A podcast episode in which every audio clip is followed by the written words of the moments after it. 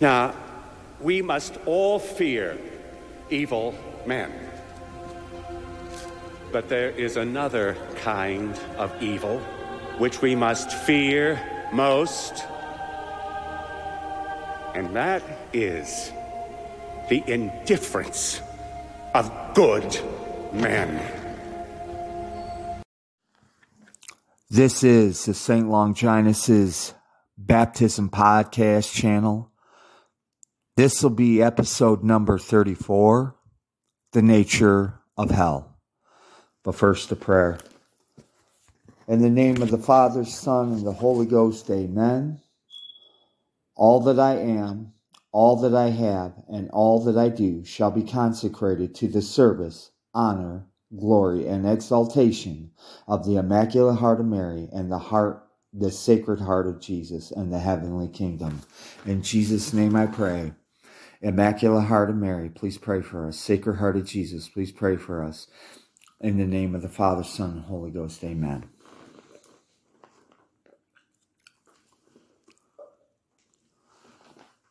So, the reason for this episode is uh, I have meant to uh, cover this aspect of uh, basically this aspect of the spiritual life, for lack of a better term. Uh, you, I ask for your understanding in the sense that I'm not the most articulate person in the world.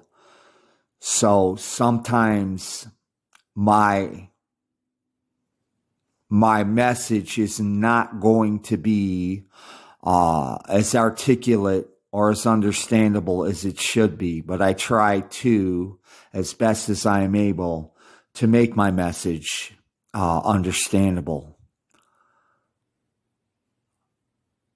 And the reason I'm doing this episode, when I first started listening to Father Utley, uh, I'm sorry, Father Bernard Utley's uh, podcast on SoundCloud, and this was way back last summer. The I think it's episode three, and one of the writers comes in and the way it sounds, the way it sounded, the way the question was worded. I'm not judging the man's soul, I'm not or the person's soul. I'm not judging that, I'm not judging their their intentions or whatever. I'm going strictly by the wording of their question and the question was basically this, if I may. Obviously, Father Utley, or I'm sorry, Father Bernard, because he's a very conscientious person. And if I haven't said this in the past, I'm going to say it now. A lot of people nowadays mistake conscientiousness for autism or for pedantry, pedantry. Um, I think that this is a mistake. Conscientiousness is not autism and it's not pedantry. The uh, conscientiousness is you care about what you're doing and you want to make sure that all aspects of whatever you're doing are covered. Having said that, the bottom line of the, the person's question was how could a loving God throw people into hell?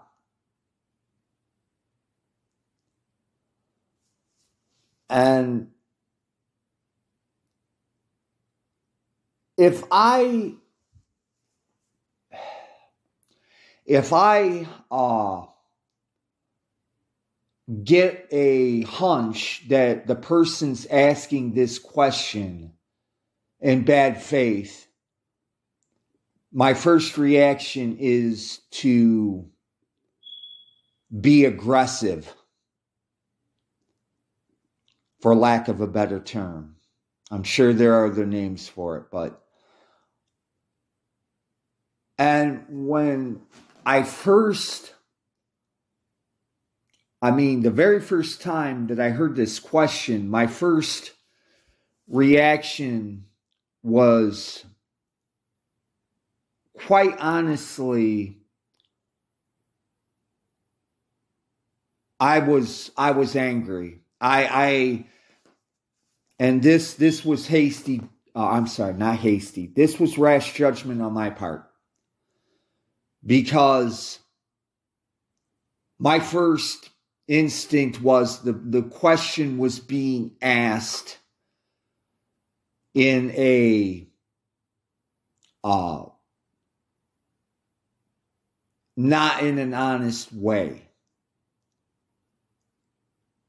Um, and another thing, if I haven't said up until now, if I haven't said it, I'm going to say this now. Everything that I talk about, the things that I say, I credit directly to Lord Jesus, his blessed mother in the heavenly kingdom. Now, I've had a chance to review some of my other episodes. I don't believe I've ever, if, if I have made this, this uh, statement, then I'm obviously mistaken. But as near as I can tell, I've never made this statement. So I try insofar as possible to to try to minimize my own personality and basically I try to be as open to the Holy Ghost as I possibly can. The reason I'm bringing this up is I started the first time I listened to Father Utley's uh, spiritual life uh, episodes was sometime in the middle of last summer. So we're talking at minimum about eight or nine months ago.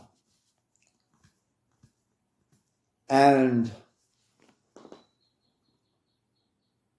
if I am indeed following the promptings of the Holy Ghost, I'm hoping and I'm praying that I'm not the same person at present moment as I was when I first started doing this. Having said that, I I have been re-listening to uh, Father Bernard's um, series again, and I bumped into this question again last night. And I have bumped into variations of this question throughout my life. Because in America, you know, we pay a lot of lip service to God, but out of ignorance, we don't really understand we just don't understand how God works. Um, you know, because basically we are a Masonic Protestant country. And even the people that consider themselves Catholic, um, they they truly don't understand the truth of the pre-Vatican II church. They don't. If they did, they would be sedevacantist. So we pay a lot of lip service, but we don't truly have an understanding. And I just want to get this out there that just because um, you have the truth, you have the right doctrine, does not mean that you understand fully what what's at stake. Now, as I've said in previous episodes, having the right doctrine, dogma, is the most it's it's it's your it's your basis. If you don't have the right spiritual attitude, you're never well, unless God grants you the grace, you're probably not going to get the full understanding. And having said this, even even if you understand that the uh, how important the spiritual life is in in your relationship with God because and I've heard this from plenty of people Protestant and uh, Vatican II sect members that and and it's in the writings of the saints the doctors of the church and the church fathers. You never get you you will not even if you're trying to practice the spiritual life unless you become a saint. And i'm thinking about doing an episode at least on the concepts of what the saints are you you are not going to have a perfect understanding until you actually um if if God grant grant uh, if God grants you the grace to get into heaven, you're not going to have a full understanding unless you become a saint. Um, it's it's going to be like your initial conversion. Your initial conversion is like being, you know, there's a reason why Jesus said being born again. Because if your conversion is honest and sincere and of goodwill, you're basically, and it doesn't matter what age it starts at, but basically everything that you've experienced to whatever point that you convert, you basically look through a what I would call a secular or a carnal lens. So the things of God are going to be alien to you, even if you think that you understand what you're doing. And until you are born again, you do not understand, you know, you don't have any idea. So basically, the reason why Jesus in, in the book of St. John, when he's talking to Nicodemus, says, You must be born again, is basically, it's like in the spiritual life. And you got to remember, Nicodemus himself asked Jesus, he said, Well, what? Do I have to go back into my mother's womb and be born again? He was thinking carnally, not spiritually, not with the wisdom of God. Because that's that's a fully fully carnal and um, secular, you know, what do I have to crawl inside my mother's womb and be born again? No, he's talking about a spiritual rebirth. But like a lot of things in the uh, tr- uh, true Catholic teachings,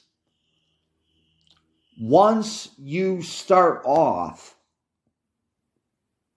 on the spiritual rebirth or conversion, it is like your natural or carnal birth. Nobody, you know, nobody expects a two week year old baby to, um, you know, a two week year old baby to be, to start walking, running, jumping, conversing in foreign languages, being able to do algebraic problems at two weeks old. On, on the natural level, that's, that's, uh, not possible unless God Himself decides to perform a um, major miracle. And that would be absolutely a major miracle. And the reason I'm bringing this up is is just like a baby must go through life and learn how to walk. Well, first, learn how to crawl, learn how to walk, learn how to speak, learn how to do math, learn how to do philosophy. You know, it, it, it, it takes time and experience to learn these things. It's the same, it's the same thing when you're spiritually reborn. Basically, you're learning not to look at things through a carnal or a secular lens and you're look you're learning to look at things through a spiritual lens. And depending on God's will, because if you read the lives of the saints prior to Vatican II, was some saints, and this is, like I said, this is entirely God's will, and He does with it what He wills because He is the author of time and space and of our existence. Some saints were born um literally with a close relationship with God. They were literally friends of God from the moment of their birth. Others started their birth at six years old. Some started it in their 20s, their 30s, their 40s. And there were some saints who didn't start their rebirth until their 50s. The reason I'm bringing this up is not only your your physical age when you begin to rebirth is God's will, but how fast you grow in the spiritual life is also God's will. Anybody who's read any of the spiritual books, and I'm talking pre Vatican II, understands that some saints, um, because God willed it, in a very short time, they, they were a friend of God. Other saints, it took them years to become a friend of God. It's entirely God's will. There's a reason for this that I'm getting this detailed.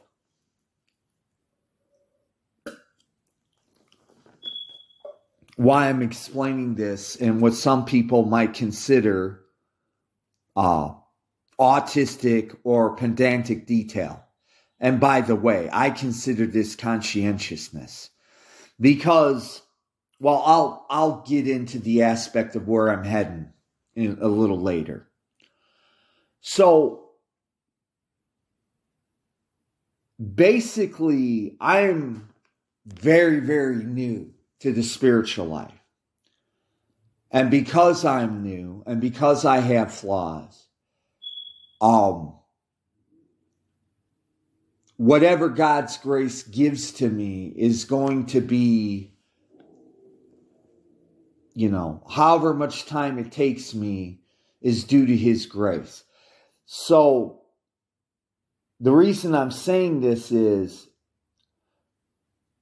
when I re listen to the passage, and once again, once again, I want to reiterate that uh, I had heard this question before I was in, before I was even uh, willing to serve Jesus. I heard this question. And as and I do realize different people have different personalities, way of looking at things. I've said it ad nauseum. But for me personally, even when I was a non believer, and when I say a non believer, not that I did not believe in God, but I had no intention on serving Him. Um, when people would say this, I, I had, and because I, I was not intending on serving God, I literally had contempt for these people because I knew, well, let me go back. Um, I thought that, you know, God played favorites and that, and well, that's going too deep in the weeds. I thought that God played favorites with everyone. Oh, well, with some people and allowed them to become Christians, and they were the ones that got to heaven. And people like myself were just going to hell. And I do realize that's a form of predestination. At the time, though, if you told me that, I probably would have argued with you because I did not have any kind of spiritual outlook that gave me the inclination that that was the wrong attitude. But I, when people said this,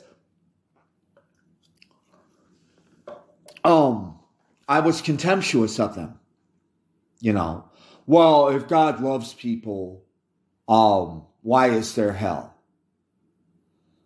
And honestly speaking, because I'm middle aged, I might have actually said the same thing myself at an earlier age and just forgotten about it. The reason I'm bringing this up though is is because thinking about this last night I realized at least speaking for myself if people say this they're doing it out of ignorance. They're doing it literally out of spiritual ignorance and blindness and hardness of heart. Now, when I did decide to try to serve Jesus in my 30s, because I was doing a lot of reading I came to a more you you grow into truth even if even if you're um, in error if you're if you are sincere and conscientious you will you will come into partial truth and in my partial truth i understood that we are given a choice. We are given a choice on whether or not we go to heaven or we go to hell. And not only that, and like I said, it's it's the charity of God and his blessed mother in the heavenly kingdom that gave me this insight. Without the truth and when i say the truth i'm i'm not i'm not talking about what you think is your truth. I'm talking about jesus's Christ's truth.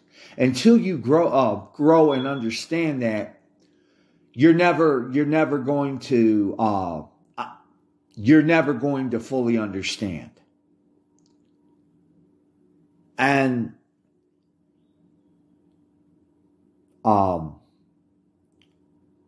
so let me take this to the natural level a carnal level uh, a secular level anybody who has not been completely sheltered from life knows that even in the secular realm, the carnal realm, there are standards that you have to meet to get into an exclusive organization.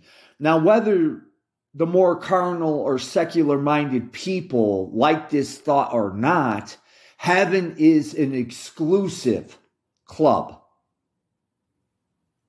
It is the ultimate, the ultimate exclusive club. Um, the reason why St. Paul uses military metaphors in his writings, in his epistles, is because in his day they didn't have dress codes and clubs or jobs that have that had exclusive uh, rules in order to join. The military did, though.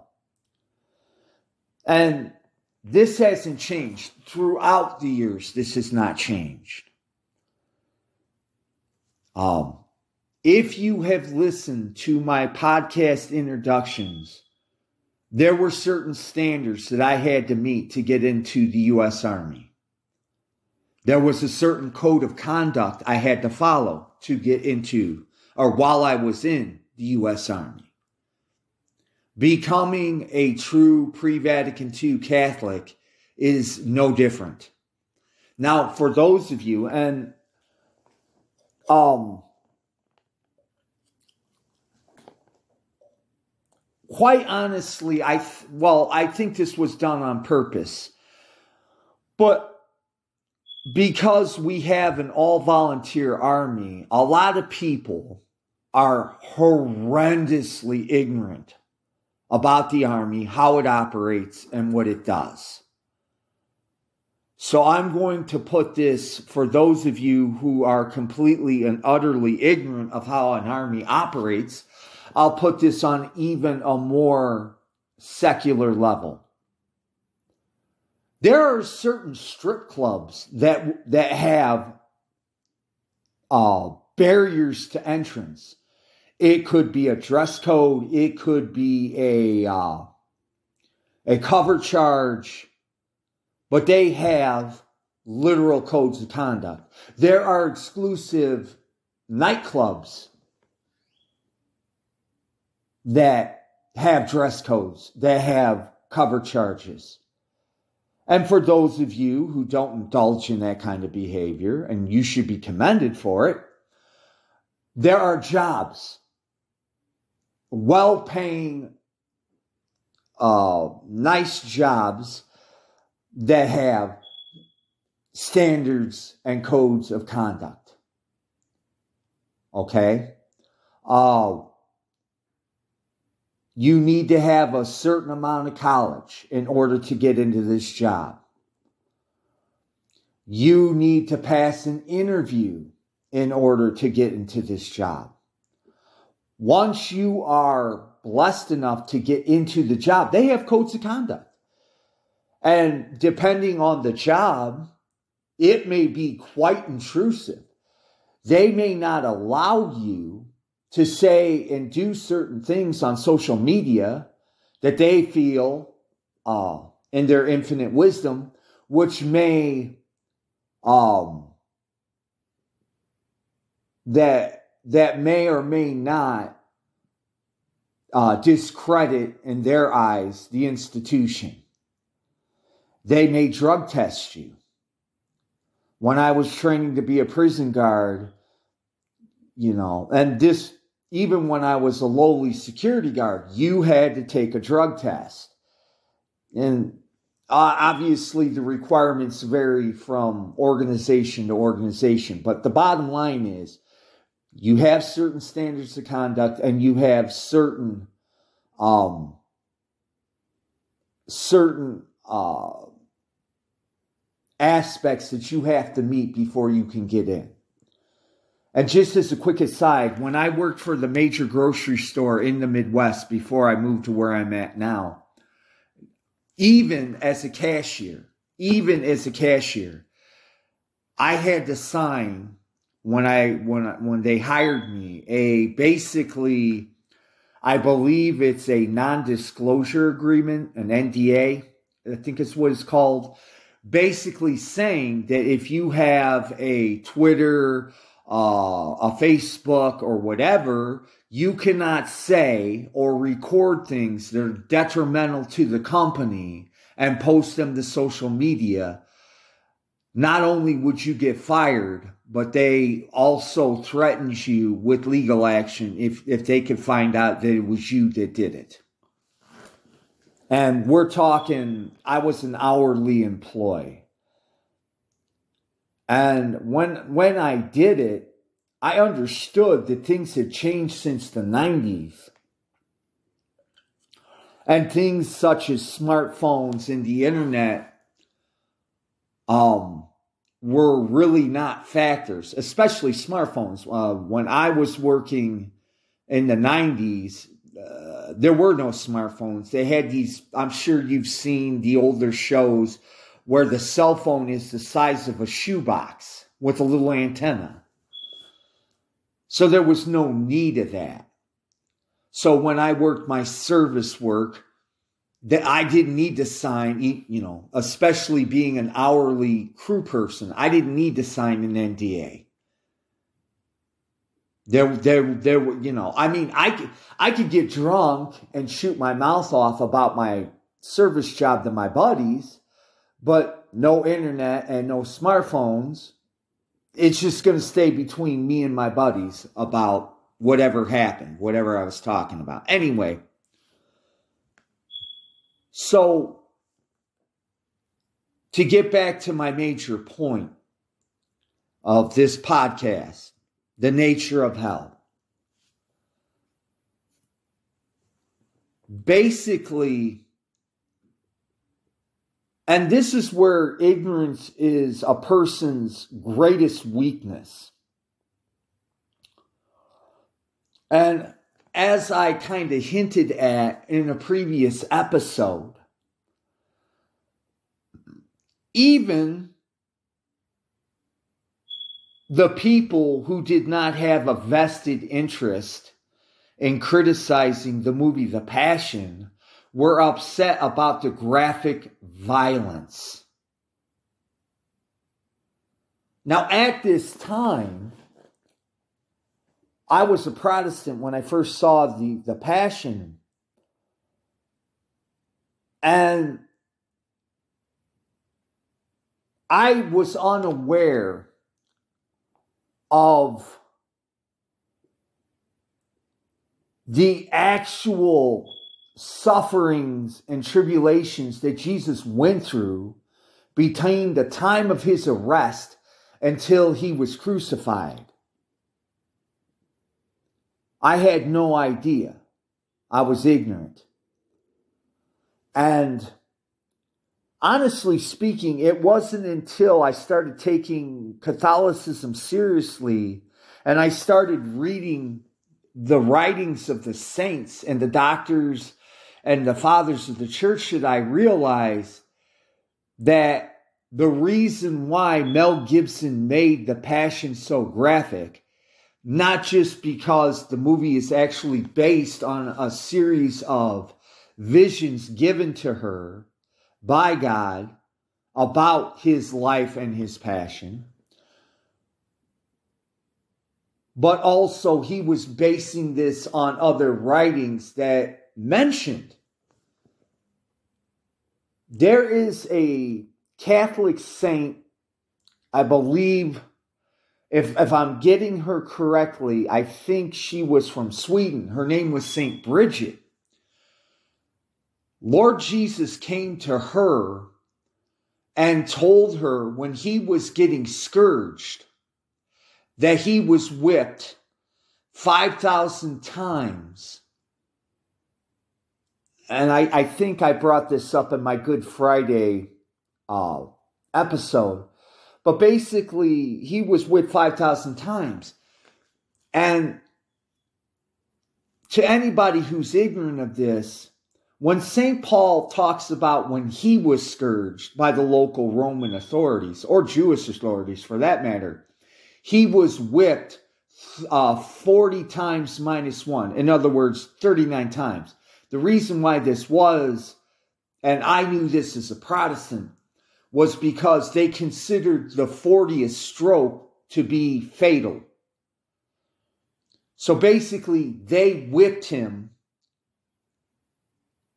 just enough to almost kill him. Which, if you understand that part, the 5,000 times is incredible until you understand the nature of God. Now, Jesus cannot mislead, cannot mislead, and will not mislead. If he says he was uh, scourged 5,000 times, he was. But if 40 strokes was considered considered fatal 5,000 times, shows that he is God. If 40 times will kill a human and he got whipped 5,000 times, then, or I'm sorry, scourged 5,000 times, then obviously he had to be God. Even though he was human, he had to be God because 40 times would have killed a regular person. Now, there's a reason I'm bringing this up. Just the scourging. Oh, and it's an added note. It is it is throughout the writings of the Catholic Church prior to Vatican II, the reason he was scourged was for the sins of impurity. And I'm not even talking about the impurity of pornography, the impurity of um, adultery, the impurity of fornication. Because if you go to the Sermon on the Mount in Matthew chapters 5 through 7, he he says quite clearly, if you look at a woman and you uh you think to yourself, man, I'd like to to, to bang this chick, use as much committed fornication with her. If you look at a married woman and think, yeah, I know she's she's a married woman, but boy, I'd like to slam her, you've just committed adultery. Those are sins of impurity. He paid that price, and because he is the author of time and space, those 5,000 uh, 5, lashes that he received were the penalty for all the impurity that human beings have committed from the beginning of time to the end of time. That was the penalty he had to pay so that we would have a shot at getting into heaven.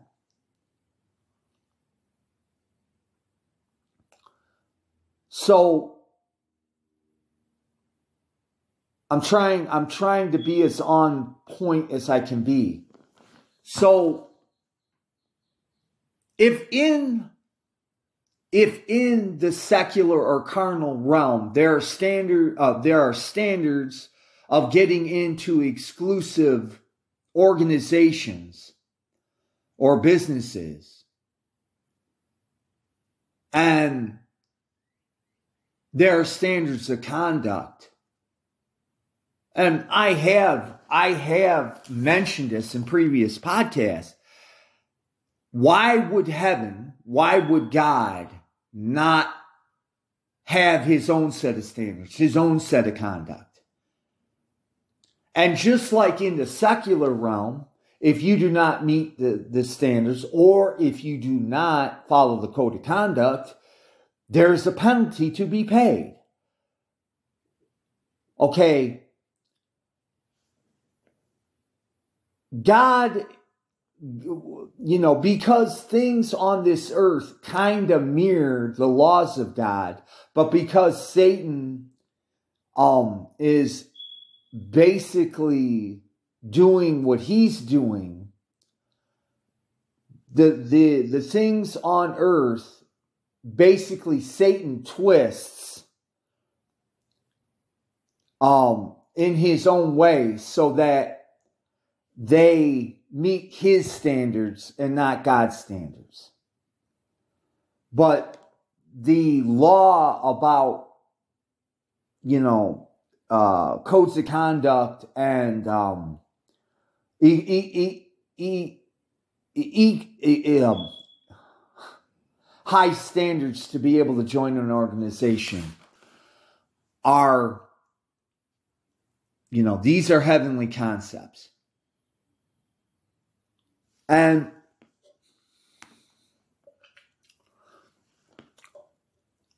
I think a reason why a lot of people are ignorant about this is because they've been trained from their mother's milk, especially the last two generations, of no standards. No standards. Oh, you can act however you want. You'll go to heaven. I've talked about this aspect. And with with the no standards there's a sense of entitlement i've already said in a couple of other episodes one of my biggest crosses to bear as a service worker was the sense of entitlement out of people that i dealt with not everybody obviously but a lot of people they you know they had this sense of entitlement and I'd actually had I'd actually had customers get in my face. The customer's always right. And if they caught me in the right mood, I would tell them, no, you're not always right. If you're being an a hole, you're not right. You may be spending money. That does not give you license to be an a hole. Now, that should be a concept that any relatively intelligent child should understand. But for a lot of adults, they're they're they're totally unaware of this concept. Okay? So a lot of people they also get the concept of love twisted. And a lot of this is due to bad education and out and out the twisting of the meaning of the word love. Uh, I believe a, a, a conscious priest or bishop said the the ultimate love is being willing to sacrifice without any personal motivations yourself for another person or for God. Okay? And I've already pointed out that those of you with families, and even those of you who are not married, I'm sure would gladly die for your brothers and sisters or your mom and dad or a favorite uncle or grandparent or whatever you would, you know, without any preconditions, you would lay down your life for them. So, if the ultimate form of love is to sacrifice, the way the word love has been twisted is um they they call it unconditional love, but it's not unconditional love. Basically, their conception of love is whatever is convenient for them and whatever's inconvenient for people, oh, that's hate. That's hate. I mean, all you have to do is look at the divorce rates to understand that the concept of true love is dead in this society. And a lot of people ha- have no idea what true love actually is. And by the way, by the way, I'm not excluding myself from this. I always, I've always said, and I will say to present moment, I do not I have not. Let me step back just a minute. There was one person in my life, one, who gave me unconditional love. And unfortunately, that person's love for me was a blind unconditional love because basically they spoiled me rotten out of true love for me. And because I was so young, it took me years to get out of the mindset that the world owed me a living. That's what they used to call it back in the day. The world owes me a living. World don't owe you nothing. And neither, hate to sound harsh, but it is the truth. God doesn't owe you anything either. You owe God. You owe God your, your, your obedience, your love, and your total and complete subject, sub, subject, subjectiveness to his rule. But he don't owe you nothing. Because he is the author of time and space and human beings. If, if he chose to toss us all into hell because he is God, and like I said, this is going to sound harsh, but it's true. If he decided to toss us all into hell because he is God, he would be justified in that. Be, just, just for the fact that he is our creator. Now that may seem arbitrary, and it would actually be arbitrary, which is why I hate the heresy of Calvinism. Because basically, mm, I have really got to be more careful when, when I do these podcasts. I apologize for the basically. Back in the day, I was guilty of Calvinism. Because basically, what Calvinism teaches is that God's favorite, what they call the elect, they don't have to do nothing. They can do whatever they want to do. And because God, they're God's favorite, they get into heaven. And the rest of us who are not God's favorites, no matter how much we try to love, honor, and worship Him in spirit and in truth and in integrity, well, we go to hell because we're not His favorites. That is exactly, this kind of arbitrariness is exactly why I hate Calvinism. Now, for my last example, where I said, because he is our creator, if he chose to send us all to hell, he would be justified in doing that. The reason I'm saying this is he didn't. From the very, since he created man, he has made every effort to make sure that we we have a chance at getting to be with him and his blessed mother in the heavenly kingdom into heaven. It started out with the old covenant with the uh, the Hebrews, and it came into his crucifixion and everything between the crucifixion and now. He has tried. I shouldn't say tried he has made every opportunity to give us a shot at heaven. Which brings me to the opposite. The opposite of predestination. And I would say, yes, predestination is arbitrary. Absolutely, I hate it. That's why I hate it. But with free will, you have a choice. Now, God being God, He knows the final outcome because He knows the final outcome of everything. Whether or not you will choose to, um, to use your free will properly and correctly, or if you will reject Him. And by the way, the rejection, a lot of people get this twisted, at least a lot of Americans do, because we have what is known as binary thinking. It's either black or white. So when I say reject, they're thinking totally reject, the atheist. No.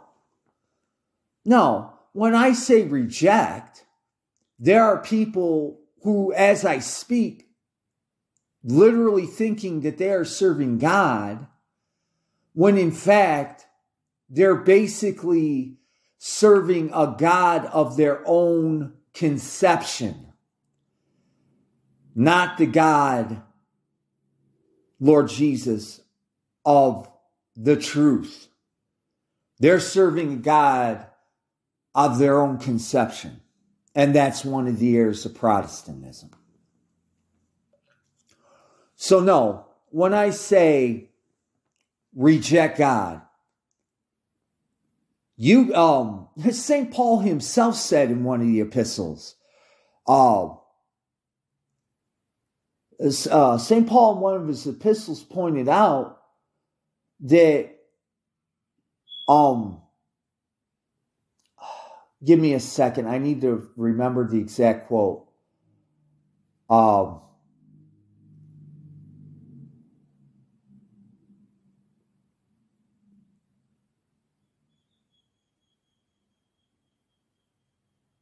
I can't remember the exact quote, but he says something along these lines that in the last day, people will think they're serving God in the last days to kill you, thinking that they're serving God.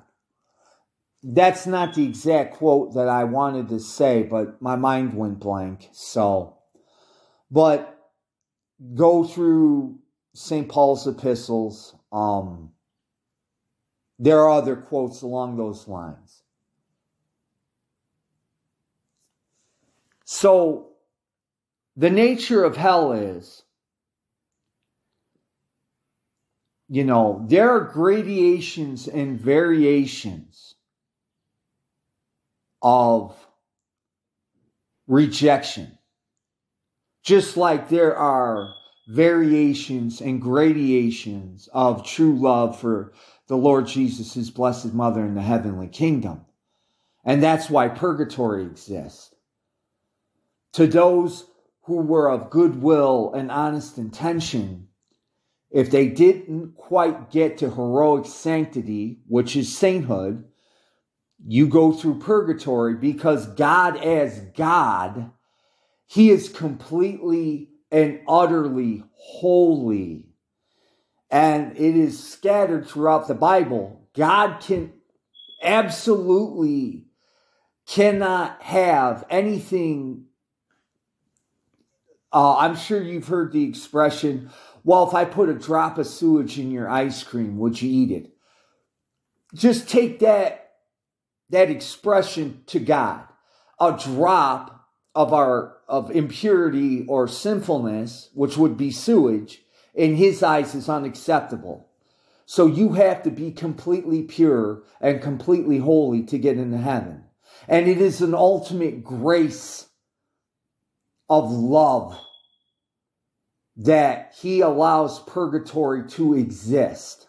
And by the way, the whole Protestant nonsense of you either go to heaven or hell, um, not only is it naturally uh, illogical spiritually it's ignorant. Okay? Because um in in the pre-Vatican II church there are variations and gradations just like there are in real life. That's why in the secular US law um a murderer gets put in some states gets put to death, whereas a shoplifter uh, either pays a fine or gets probation. Why would why would God's heaven be any different? And to close out my final comments on this issue. I got angry with that writer out of um,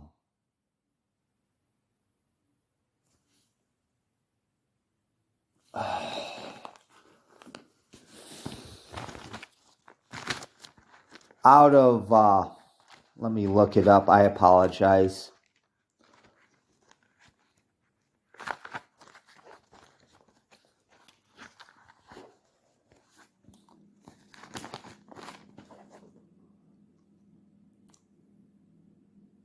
Judged rashly. I was guilty of judging rash, rashly. And then because of God's loving grace and his blessed mother's loving grace, they've given me the grace to understand that the people who do this are doing it out of ignorance and they've been purposely kept into ignorance in some cases. In other cases, um, an authority figure in their life was lax in their duty toward them to train them up in the truth. But basically, oh, I did it again. Sorry about that. When this person made their comment, they they were guilty of three things. Presumption that they should just be allowed into heaven because reasons, you know, God's love, blah, blah, blah. Um, ignorance, but the ignorance is not a sin, it's just a fault and that they didn't understand properly the true relationship between God and man and his the man's duty to not just the ultimate truth but to the ultimate love of God.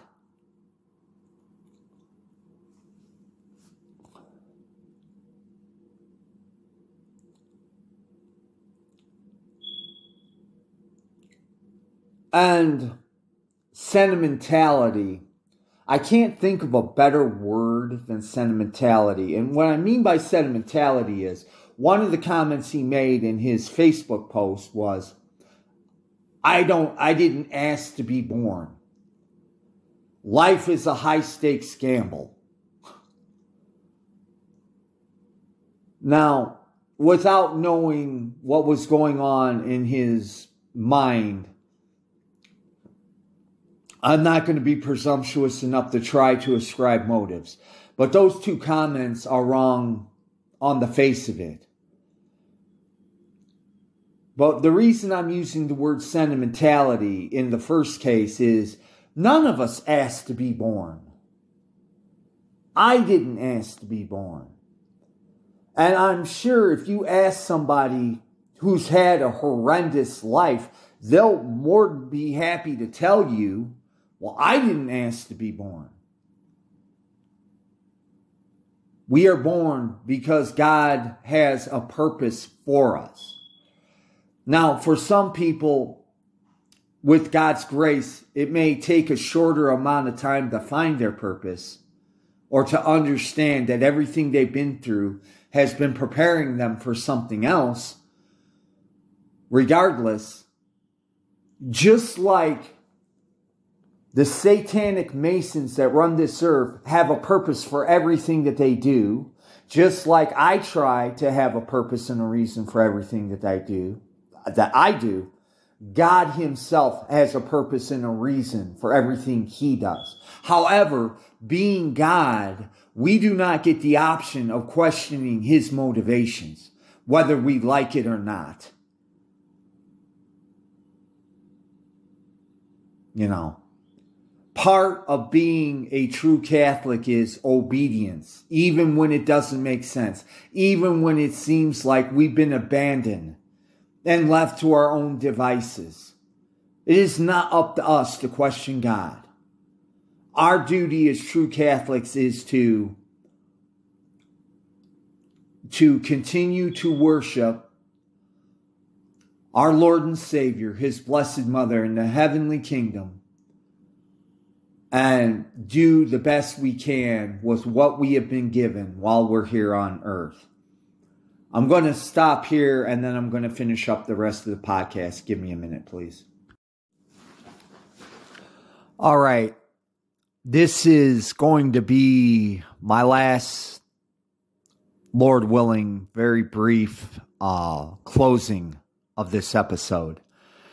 The second point that this particular person had brought up in their Facebook post is that life is a high stakes gamble. Now, that person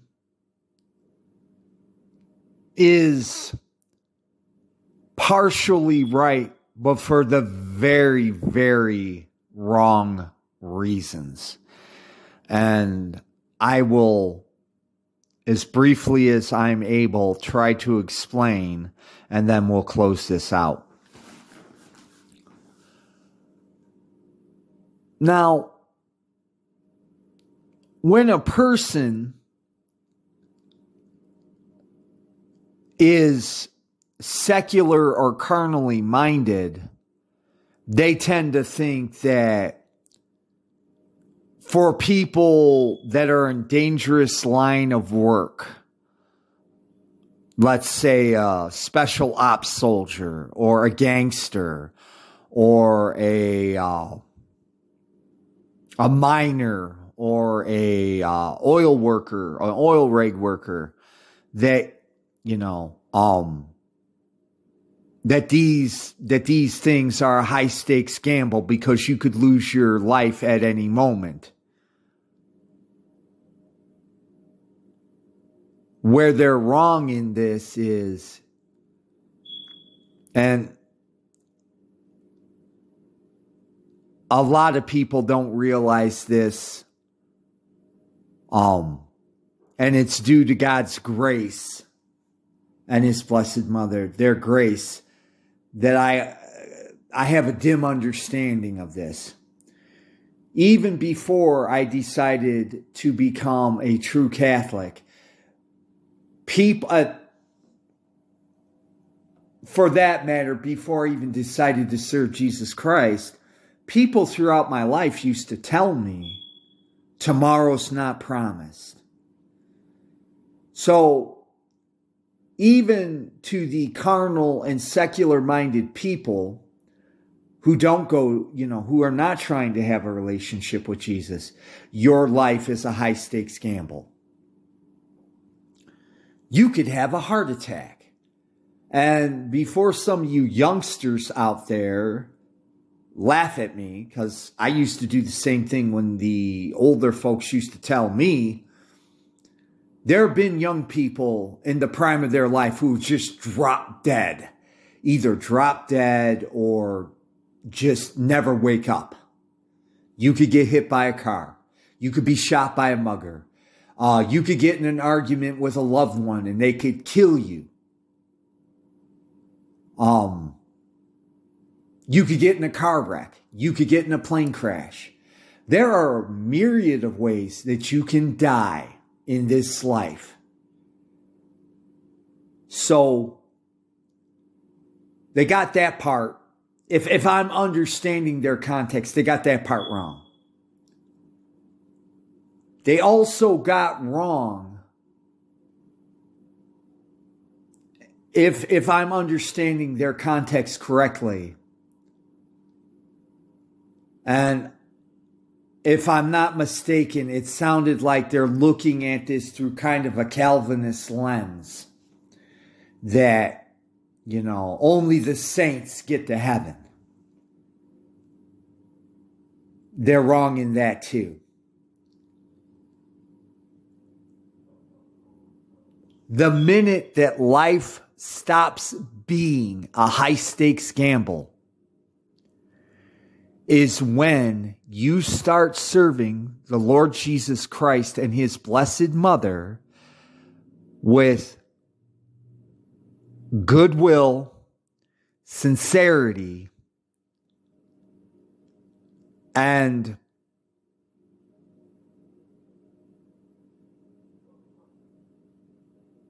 and a uh, diligence to the truth a literal diligence to the truth. Because if you're doing that, if finding the ultimate truth is your goal, and once you find that truth, devoting yourself exclusively to that truth and giving it the proper love, honor, and respect it deserves,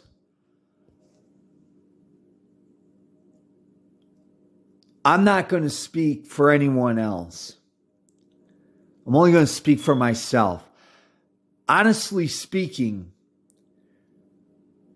before I came to this realization, my outlook on life was pretty nihilistic. Um, in the back of my mind, I knew that I was probably going to end up in hell because I did believe in God. And I was honest enough with myself to realize, given my hatred and rebellion against him, I couldn't expect to get into heaven. That, that on a logical level wouldn't have made sense. Um, having said that, my outlook now is I don't worry about heaven or hell. I don't worry about what heaven's going to be like or, you know, I know there's a lot of people that they they do this and that's fine. That's just not how I'm wired to operate. I don't worry about heaven. And I've done enough reading about hell to know that hell is going to be worse than anything. It, it's going to make the worst life on earth look like a walk in the park compared to whatever happened in the worst life on earth.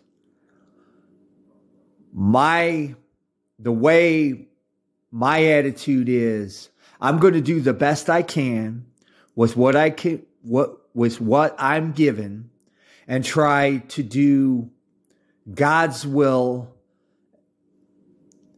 as I understand it. And I as as as weak and as superficial as my confidence and faith are, I have a minuscule confidence and faith that God will get me where he wants me to be. And if he gets me to where he wants me to be, and I I am in obedience to him and his will, and I love him above all things. You know, even if I have to spend a trillion years in purgatory, um, that's that's fine because I'm getting into heaven. And basically, my bottom line is I've been through a lot compared to other people. I'm sure they've had it worse. I can only speak for myself. I do not want what I've been through here on earth to have been in vain. I absolutely do not want it to be in vain.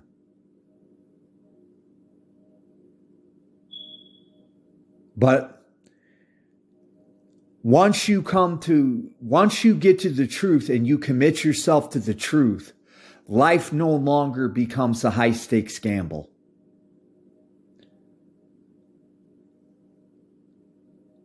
It doesn't. Of course, I am speaking for myself, but I also have to believe that God has put this message in me for a reason.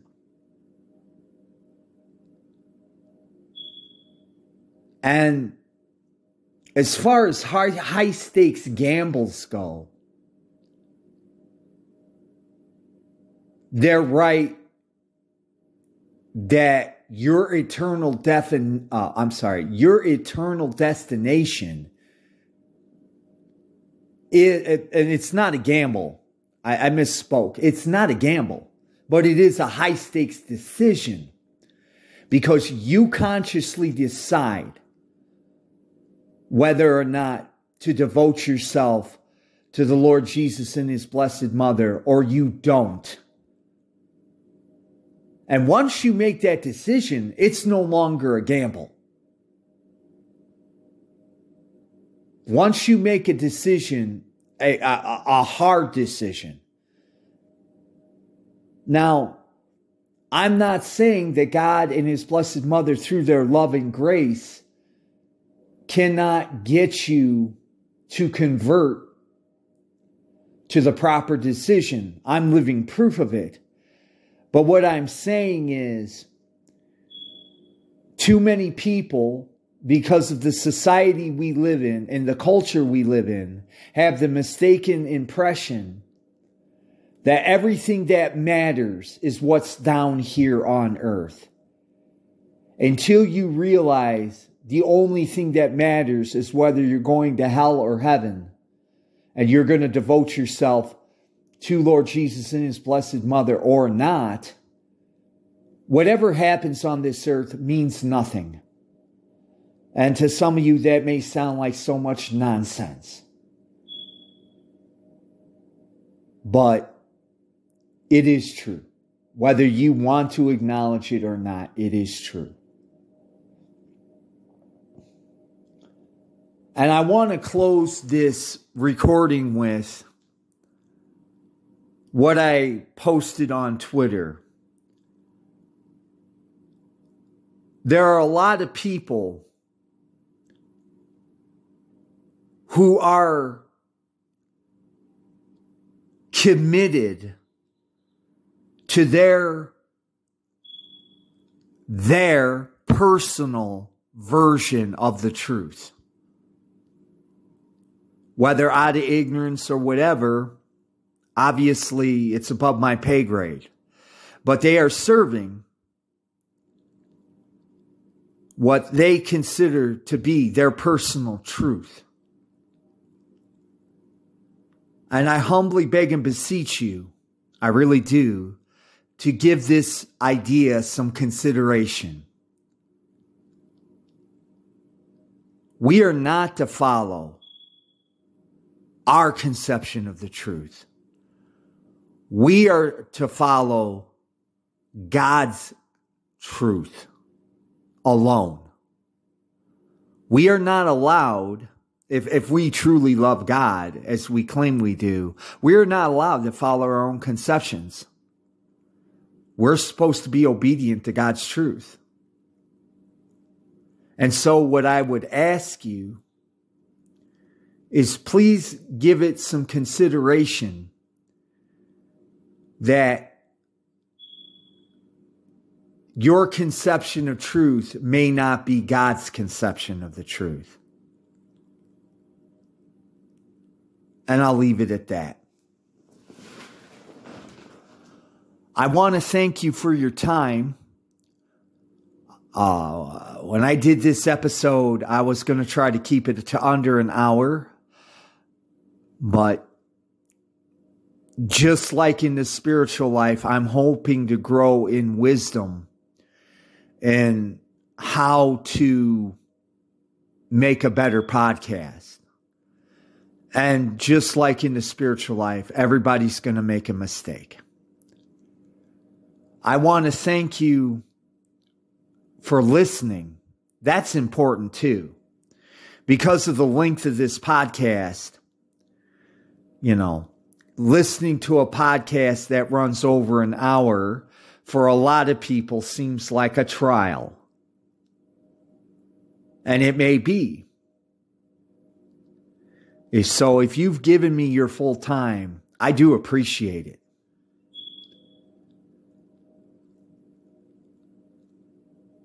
I want to say that I would like to see as many people get to heaven as possible. And I pray for everyone who may come into contact with me, whether directly or indirectly. I pray for them every day. And then I basically leave it to Lord Jesus and his blessed mother in the heavenly kingdom to do the rest.